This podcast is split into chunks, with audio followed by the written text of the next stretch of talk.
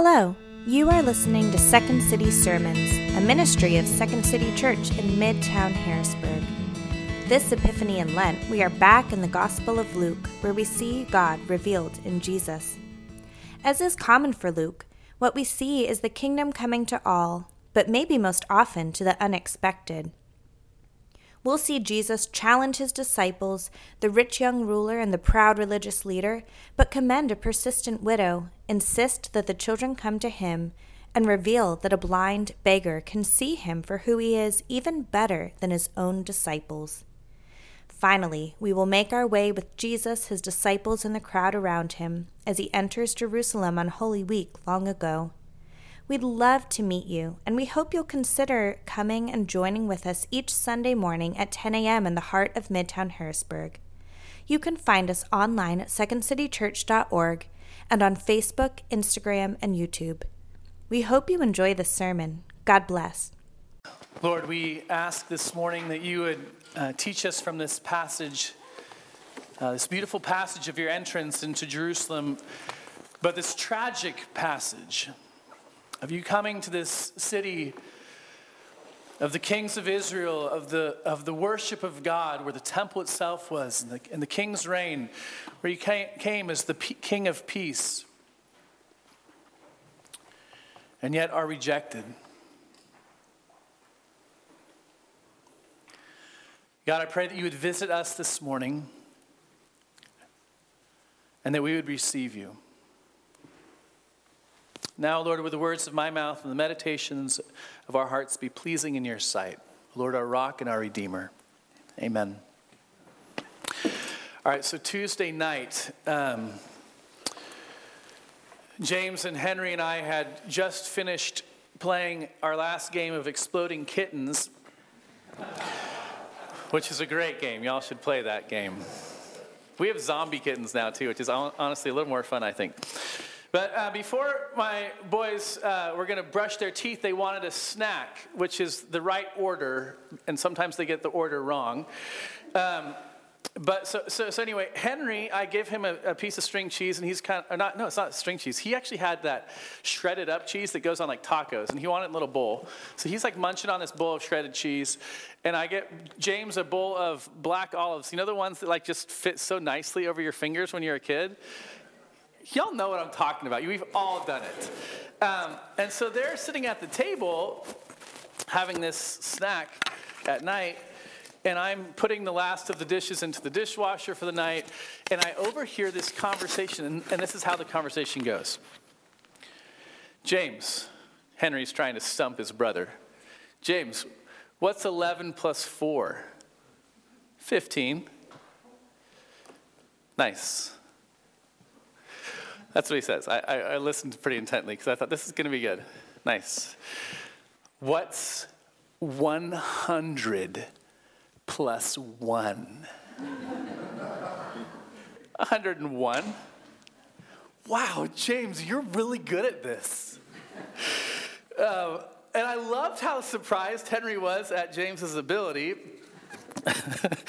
But of course, I also loved that the addition that Henry was asking James to perform was much more simple than Henry thought. Um, that's some pretty basic math, right?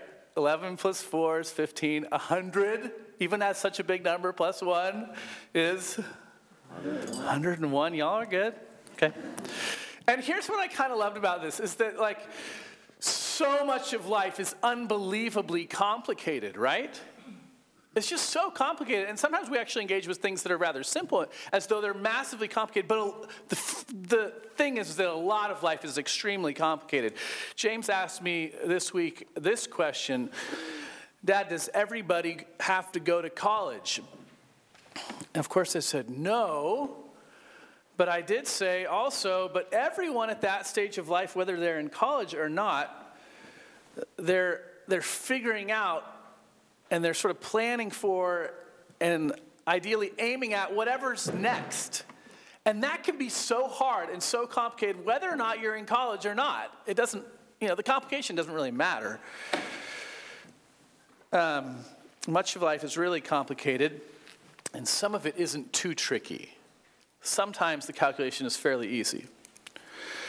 So, if you can remember with me back eight epiphanies ago, you don't have to do that. Just remember with me the song of Zechariah, or Zechariah's prophecy, um, way back in Luke chapter 1. It begins like this. This is verse 68 of Luke chapter 1. He says, Blessed be the Lord God of Israel, for he has visited and redeemed his people. And then, if you read the rest of Zechariah's prophecy, you get 10 verses later to this verse 78 because of the tender mercy of our god whereby the sunrise uh, whereby the sunrise shall visit us from on high to give light to those who sit in darkness and in the shadow of death to guide our feet into the way of peace. Luke begins with this idea that god is visiting his people. There's a visitation from god happening. And Zechariah takes note his prophecy, if you remember, is mostly about the kindness of this visitation. You just heard these words Visit us with, with mercy. He's going to redeem his people, and he's going to bring about peace. And, and of course, throughout the book of Luke, what you see is this happening, right? God coming and visiting his people, bringing this visitation of God through Jesus. If you think back, um, what happens is that all kinds of redemption happens and mercy happens and peace is brought about because God's visitation in Jesus. So, way back in chapter 4, Jesus visits Capernaum, and there he brings peace to a demoniac, somebody who had, who had been, uh, who had a demon. And what it says is that when he did this, all were amazed. They all took note that God had, had visited and he had redeemed and he brought mercy and peace. And he brought it not just to that man, but to the community. Um, in chapter 5, the next chapter, we see that um, Jesus cleanses a leper, somebody who had been totally ostracized from the community. He, he wouldn't have been able to go to any community functions, which also meant not going to worship. And, um, and then Jesus tells that man, hey, go to the priest and offer the sacrifices for cleansing. Because Jesus is intent on bringing his mercy and his redemption and bringing peace not just to that man, but to the community that surrounded him. When God visits people and they receive it, peace and mercy, redemption happens. So the next chapter, um, we actually read this. This is really kind of wild because we get this idea all through Luke that God isn't just coming to one type of people, but to all people. His gospel, especially if you consider the second part of Luke in the book of Acts, is for all people. So, there in Luke, in Luke chapter 6, we read that even the people from Tyre and Sidon and the surrounding areas, which is outside of Israel, were coming to him and seeking to be taught by him. And it says specifically, those who were troubled were cured. Which is to say, he brought peace. His visitation brings peace. Just time and time and time again. Okay, one more chapter, chapter seven. We can read about a Roman centurion. I mean, not just a Roman soldier, but somebody who ordered Roman soldiers what to do. We read about this Roman centurion who had a, a, a, servant who, was, who he loved greatly, is what it says. And Jesus comes, uh, uh, uh Jesus is sent for, and Jesus comes to that place and he heals that Roman centurion's servant.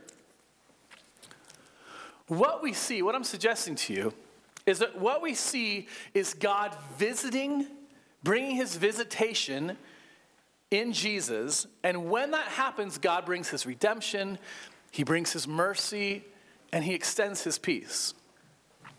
And because that's the case, what we see in Luke is that time and time and time again, people are seeking that out. And they're, they're sort of making themselves ready. You know, they're, they're actually going the distance sometimes to, to find Jesus. They're going out of their way to say, Who is this? Is he really the king can he really do these things? And Jesus shows up and he does them. In story after story in Luke, we see people seeking Jesus out and preparing themselves, making themselves ready to receive him. And I think, I mean, largely that, that makes sense. I mean, if Jesus you know, really did the things that we read about in the Gospels. And he really was this visitation from God that was going to bring redemption and mercy and peace. Well, I think we would all think that the calculation is worth it, right? Okay, this, if I just, if I get, prepare myself and if I show up and actually say, Lord, have mercy on me, and he never turns away anyone who asks that, I sh- I'll show up. That's an easy bet. You know, visit me, God. You're going to prepare if that's what's going on. You're going to receive him. Uh, you're going to do whatever you might need to do to get ready for the visitation of God. Um, of course, here's the thing, right? If you look at the book of Luke, uh, what you see is that some people were like, no, I don't think so. Um, right before Jesus healed, like immediately before Jesus heals this demoniac in the town of Capernaum in Luke chapter 4, immediately before, what you can read about is Jesus being at the synagogue in his hometown of Nazareth, and he gets the scroll from Isaiah, and he, re- he reads from Isaiah chapter 60, 61 about uh, giving recovery of sight and freedom to the oppressed, and all this kind of stuff. And then what you actually read about is that they didn't want anything to do with him. I mean, it literally says, they marveled at the gracious words that came out of his mouth, and then they kicked him out. um, chapter 5, the next chapter, right after Jesus heals the leper in chapter 5, we read that Pharisees claim that he's blaspheming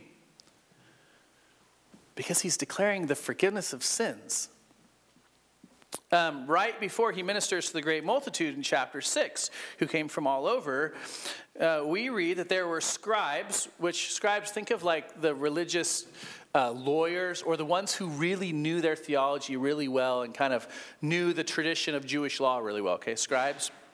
And there were Pharisees.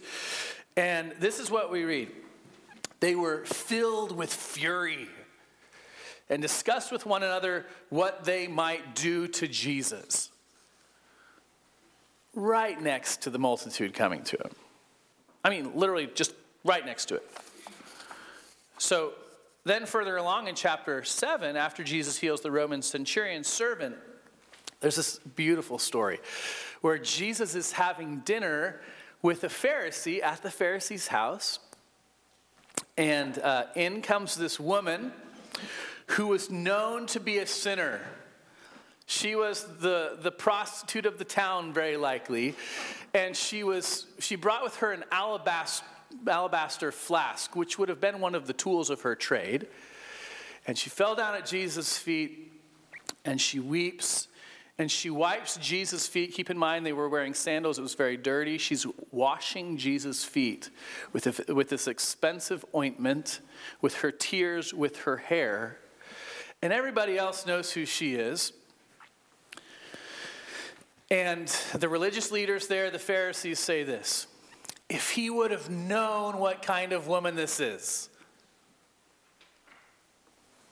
Now, I want us actually just to stop, just because this passage is so lovely, before I keep going on. Um, Luke tries to teach us this again and again that this visitation from God that's bringing redemption and mercy and peace is uh, indiscriminate in who it comes to. I mean, Jesus' love is just indiscriminate. He's just healed a Roman centurion's servant. I mean, the Romans shouldn't have been in Israel anyway. What's Jesus doing caring for somebody like that? And actually, he commends him. He's in a Pharisee's house. Aren't those the like, you know, goody two shoe religious pastor people? Why is he hanging out with them? A prostitute? Can we just all marvel for a second that Jesus' visitation comes to everybody? His mercies offered to everyone? Anyway, this story ends with these guys saying, Who is this guy? Doesn't he know? Finally, it ends with Jesus actually forgiving this woman's sin, and that gets everybody, you know, all up in something, all mad. Um, anyway, it might seem like if God is going to come and he's going to bring his visitation, he's going to visit. And because he's going to do that, he's going to bring his redemption and his mercy and his peace. Um, that it would be the easiest calculation you could ever make. You would prepare, you would make ready, you would show up. But it's not always the case. And we could continue our way through Luke. We could just look at passage after passage where this is the case. God brings his mercy, his redemption, his peace to people, and sometimes people are so receptive and ready, and they've prepared, and they've shown, and they've traveled, and they've come. And other times they want nothing to do with it. Just uh, in the last few weeks, you'll remember that Luke has, has shown us in, in actually, you know, um, subsequent chapters, chapter 18 and chapter 19, the chapter that we're in now. Um, this one man, this rich young ruler who had it all going, and Jesus says, Hey, you've got to count the cost of following me, and I want you to give up this thing that you're grabbing onto to give you worth. And this man says, Not worth it. Not worth it. I want to do my own thing. Jesus following you is going to cost me too much. And then the next chapter, actually, we just looked at it last week, right? We have Zacchaeus, this rich chief tax collector, who also has to count the cost of following Jesus. And he says, It's absolutely worth it. And they're right next to each other. Here's what I'm saying what we see in the very beginning of Luke, and actually, the word doesn't show up until our passage right here in verse 44 is that God is visiting. God is visiting. And when there's certain things that happen when God visits, He brings mercy, He brings redemption, He brings peace. But it seems as though some people delight in it and others detest it.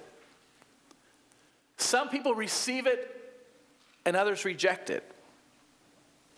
So today we come to this passage, this triumphal, triumphal entry passage in Luke. And for so many of us here at Second City, if you've been around Second City for a little while, um, you know that we love gathering together on Palm Sunday. Palm Sunday is only four weeks from today. And if you come on Palm Sunday, we are not going to hear our call to worship and begin our service up here because we're going to join together down in the social hall. And what we're going to do is we're going to begin our service down there, there and then we're going to process with palm branches, palm fronds, and we will sing and we will shout Hosanna and we will make our way back into the sanctuary to worship. It's one of the great sort of uh, things that we love about our church is some of these things that we do during Holy Week. Um, and it's coming. We're going to remember the entry of Jesus into Jerusalem long ago. Uh, but today we have this passage before us, this triumphal entry. And um, what I want you to see is that Luke sort of puts it immediately right next to this, uh, these other two stories. Um, immediately right next to the great tragedy of Jerusalem's rejection of Jesus, Jesus weeping over Jerusalem and the tragedy of Jesus finding in the temple itself that it's just a place of commerce. And what I want you to do, do, hopefully, is notice that once again, at the end, what becomes, we're really just beginning the end of the book of Luke. At the end here in the book of, Luke, of Luke, right at the time when God's going to fully visit his people, when he's actually going to bring about his redemption through the cross and his peace through the resurrection, right here, we're faced with this exact same question who are you going to be? What are you going to do with God's visitation? Luke wants us to see Jesus is visiting, Jesus is coming, and us to wrestle with this question what do we do with it? So, look, three times Luke tells us that Jesus is drawing near. Verse 29, look down. It's the second verse in, in your bulletin. When he drew near to Bethphage and Bethany, at the mount that is called Olivet, he sent two of his disciples, saying, Keep going. Uh, verse 37 there. as he was drawing near, as he was drawing near, already on the way down to the Mount of Olives, the whole multitude of disciples began to rejoice. You see, the first section there, the first movement of him getting the colt, or his disciples getting the colt, begins with Jesus is the one that's drawing near. He's the great actor. The next section, which is the triumphal entry itself when people throw down their coats and all, it's Jesus who's the actor. He's the one drawing near. Verse 41. And when he drew near and saw the city, he wept over it. Jesus is the actor here. He's the one who's moving, he's the one who's drawing near. What I want to suggest to you is that this is beginning to tell us here is the visitation of God. Jesus is coming. He's drawing near. He's coming, he's coming. And finally, in verse 44, it ends there because you did not know the time of your visitation. Jesus is coming.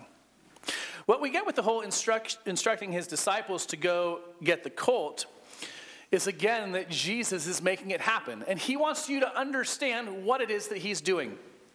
Um, you might imagine that there are those that think that maybe what Jesus did was he, he set this whole thing up with this colt and this guy that had a colt, which is the foal of a donkey, like the, baby of a, a, young donkey that hadn't been ridden yet.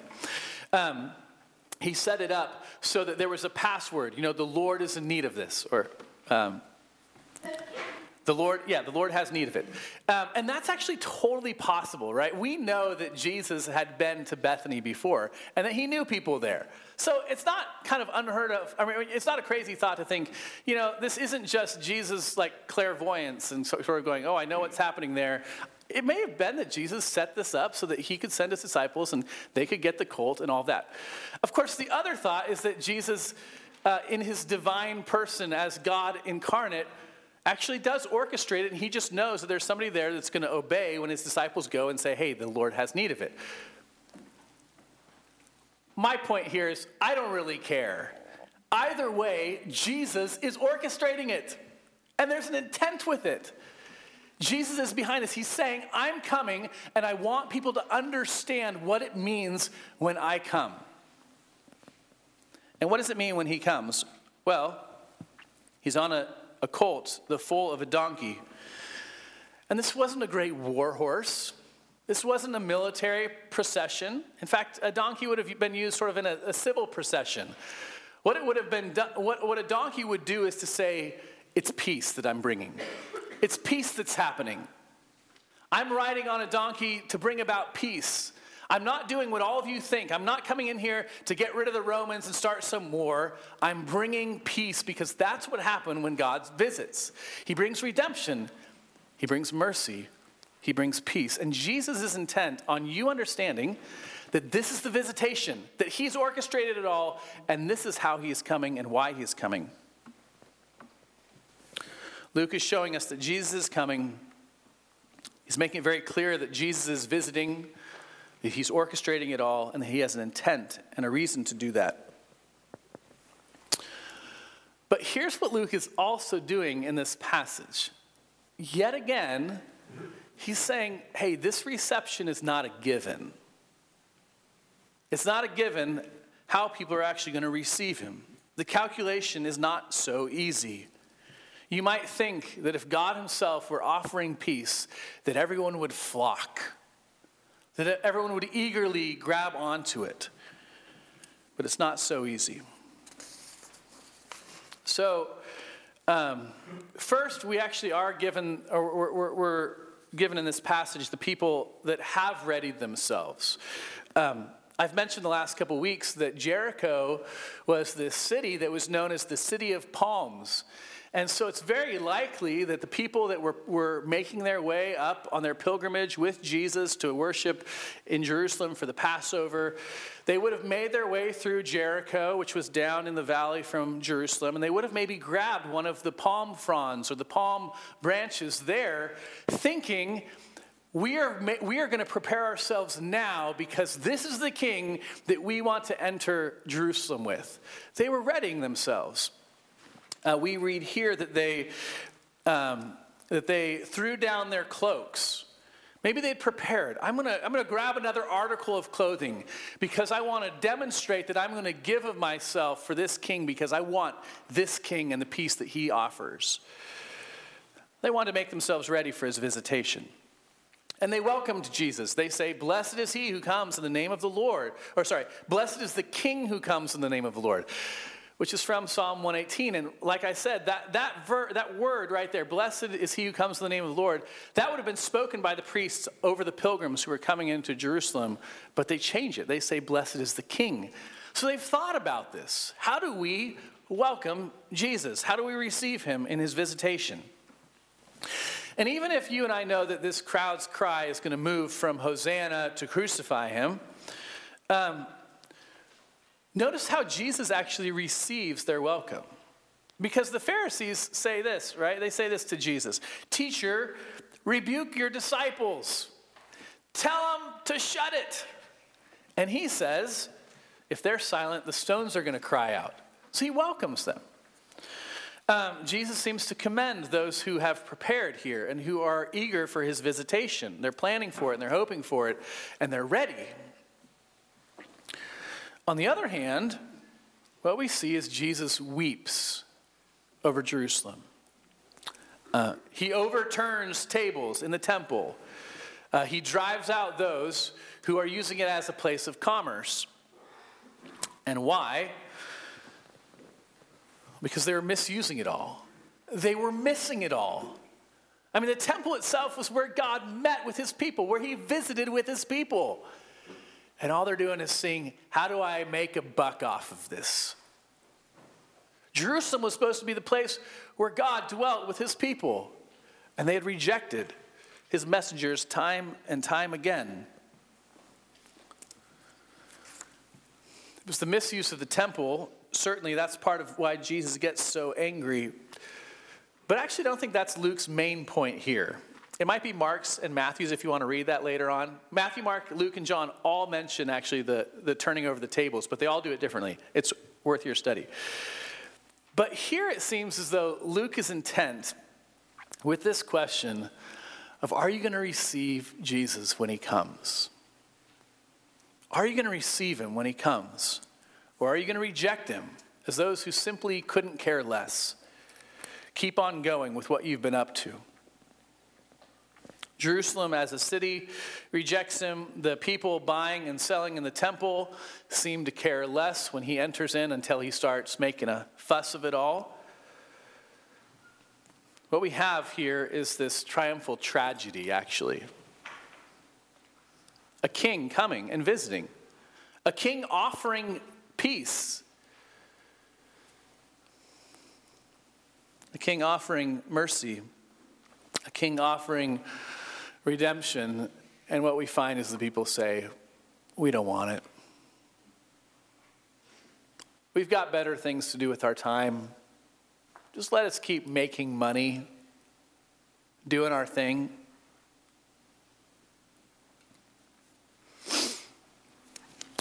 There's a place for finding ourselves in this crowd, which is often what I've preached on um, Palm Sunday.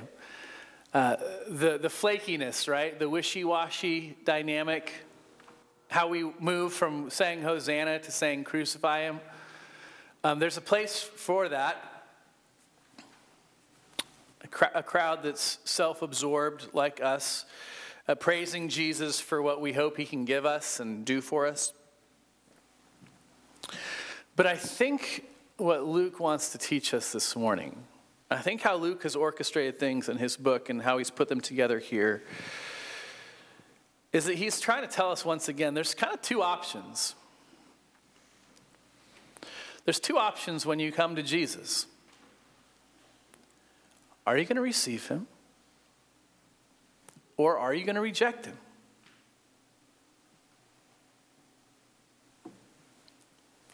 Are you going to receive God's visitation as an offer of peace and mercy and redemption?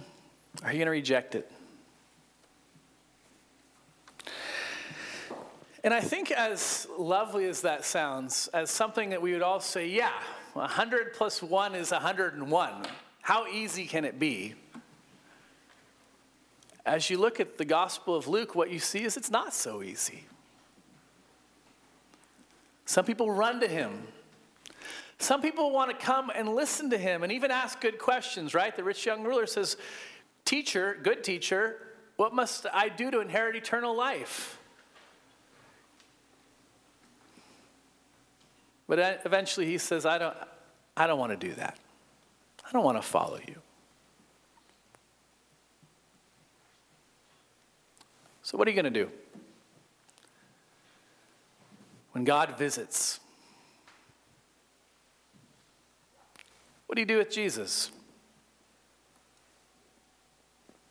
Will you prepare yourself for his visitation?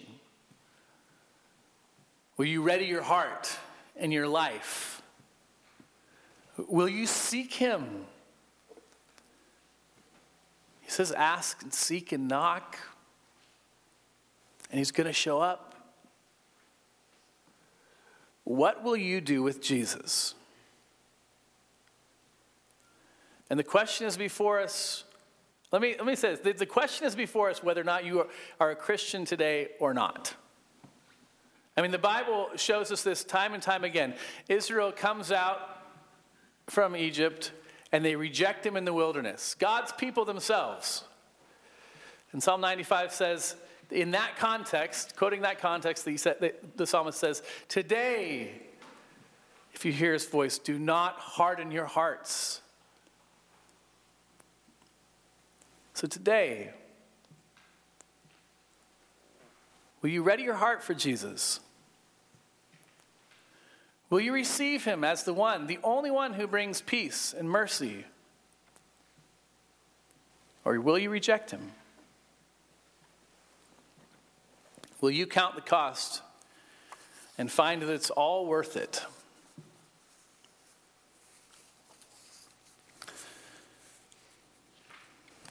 Let me uh, end by simply uh, reading for you this little poem by Jeremy Taylor. Uh, Jeremy Taylor was a, a pastor, a priest in the Anglican Church in the 17th century. For a short while, he actually co labored in a congregation in Northern Ireland with a Presbyterian minister, which I thought was lovely when I read that.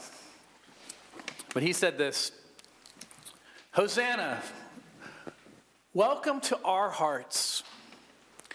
For here thou hast a temple too, as Zion dear.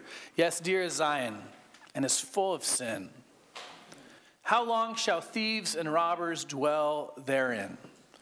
Enter and chase them forth, and cleanse the floor, or throw them all, that they may never more profane with traffic vile that holy place where thou ha- hast chosen, Lord, to set thy face. Today, will you receive Jesus' visitation? Enter into your hearts Chase out the sin. Chase out the thieves and robbers that dwell therein and cleanse it, wash it, make it new. Will you receive him? Or reject him?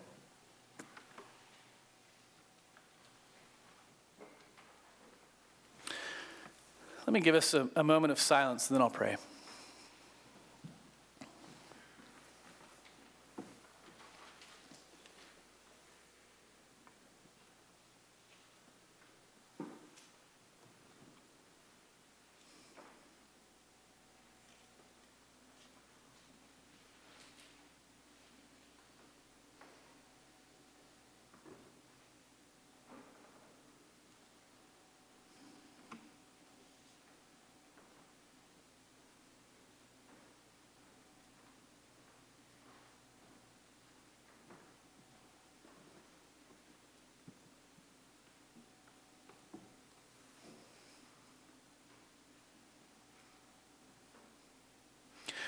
God, we think of all of the reasons that were given in the Gospel of Luke why people rejected you, and they don't seem too far off from us.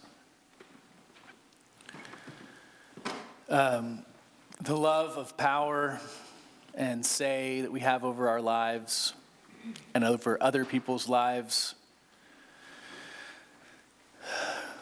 Um, I don't know, the, the comfort that we have in this world and the ways that we can say, look at us, we're young, we've got something going for us, we're a ruler, we have power over something, we're rich, we're comfortable, we don't need you. We think of Jerusalem that was buying and selling in the temple, just going about their daily uh, routines, not having an ear to you, not really caring. All of these sound so familiar, Lord.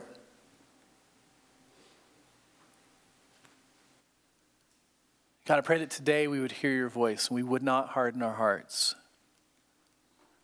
but that we would make ready for the visitation of the King. The only King who brings redemption and mercy and peace that our hearts are all longing for. Move in us this morning that we would receive you, Lord.